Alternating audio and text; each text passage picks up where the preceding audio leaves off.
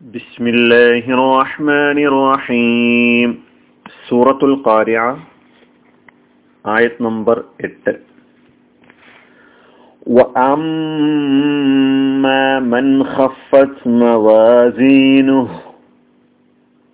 എന്നാൽ യാതൊരുവന്റെ നന്മയുടെ തുലാസുകൾ ഭാരം കുറഞ്ഞുവോ അതായത് ലഘുവായോ ഘനം കുറഞ്ഞുവോ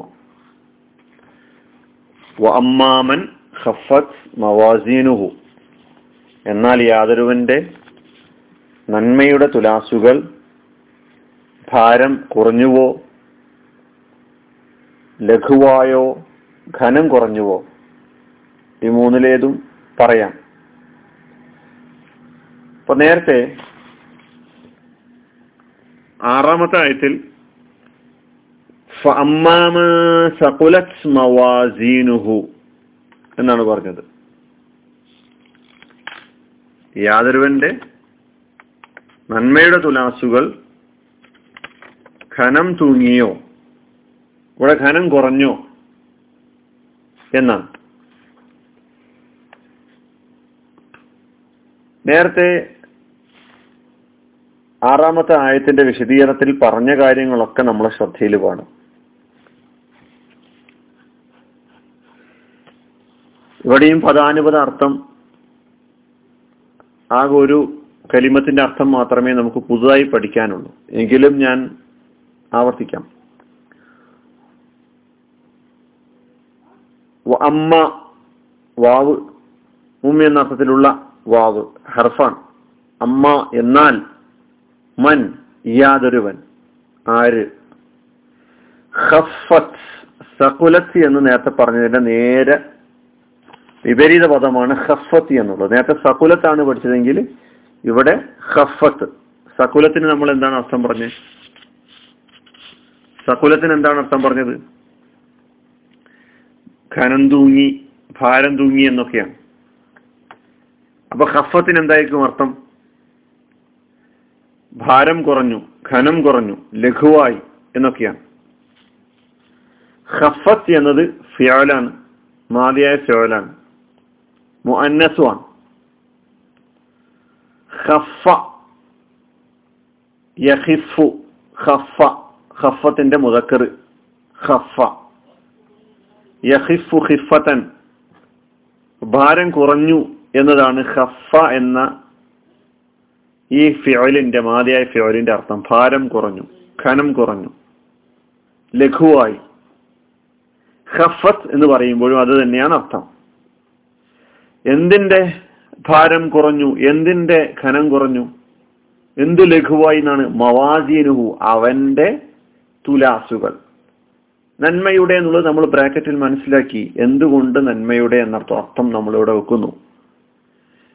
മവാസീൻ എന്നതിന്റെ ബഹുവചനവുമായി ബന്ധപ്പെട്ട ചർച്ച. അതുപോലെ തന്നെ ആ ചർച്ചയിൽ നിന്ന് ഉരുത്തിരിഞ്ഞു വന്ന മവാസീനിന്റെ താല്പര്യങ്ങൾ അർത്ഥങ്ങൾ ഈ ആയത്തിൽ ഇതൊക്കെ നമ്മൾ മനസ്സിലാക്കേണ്ടതുണ്ട്. അപ്പൊ ദുഷ്കർമ്മങ്ങളെ അപേക്ഷിച്ച് സൽക്കർമ്മങ്ങളുടെ ഭാരം കുറയുക.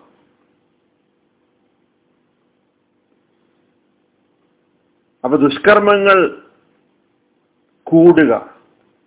സൽക്കർമ്മങ്ങളുടെ ഭാരം കുറയുക. ഇതാണ് ഈ ആയത്ത് നമ്മുടെ മുമ്പിൽ വെക്കുന്നത്. നന്മകളുടെ തട്ട് തിന്മകളുടെ തട്ടിനേക്കാളും ഭാരം കുറഞ്ഞതാവുക.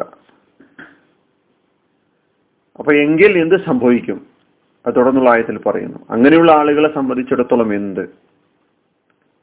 ഇവിടെ നമ്മൾ കാണുന്നത് രണ്ട് ആറാമത്തെ ആയത്ത് മുതൽ അതിനു മുമ്പ് കയാമോയുമായി ബന്ധപ്പെട്ട സംഗതികൾ പറഞ്ഞതിന് ശേഷം. ഇവിടെ മനുഷ്യ സമൂഹം രണ്ട് വിഭാഗങ്ങളായി മാറുകയാണ്. അത് നിറത്തിന്റെയോ സമ്പത്തിന്റെയോ കുടുംബമാഹാത്മ്യതയുടെയോ തറവാടിത്തത്തിന്റെയോ ഒന്നും പേരിലല്ല.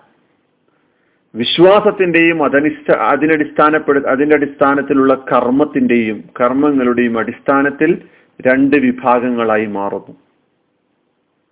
അതിലൊരു വിഭാഗം സംതൃപ്തമായ ജീവിതത്തിൽ സ്വർഗീയ സുഖാസ്വാദനങ്ങളിൽ കഴിഞ്ഞുകൂടും.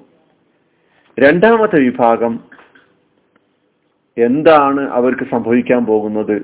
അവരുടെ അവസ്ഥ എന്താണ് എന്ന് ഈ ആയത്തിന്റെ തൊട്ടുടനെ പറയുകയാണ്. അള്ളാഹു സുബാനുവ താല നമ്മുടെ സൽക്കർമ്മങ്ങളുടെ ഭാരം കുറയുന്നൊരവസ്ഥ ഒരിക്കലും ഉണ്ടാക്കാതിരിക്കുമാറാകട്ടെ.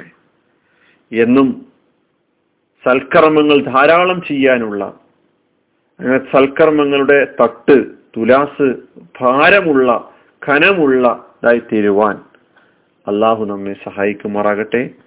വാഹിർദാവാന അനിൽഹമുല്ലാഹി റബ്ബിലാലമീൻ അസ്സാം വലൈക്കും വാഹമത്തല്ലാ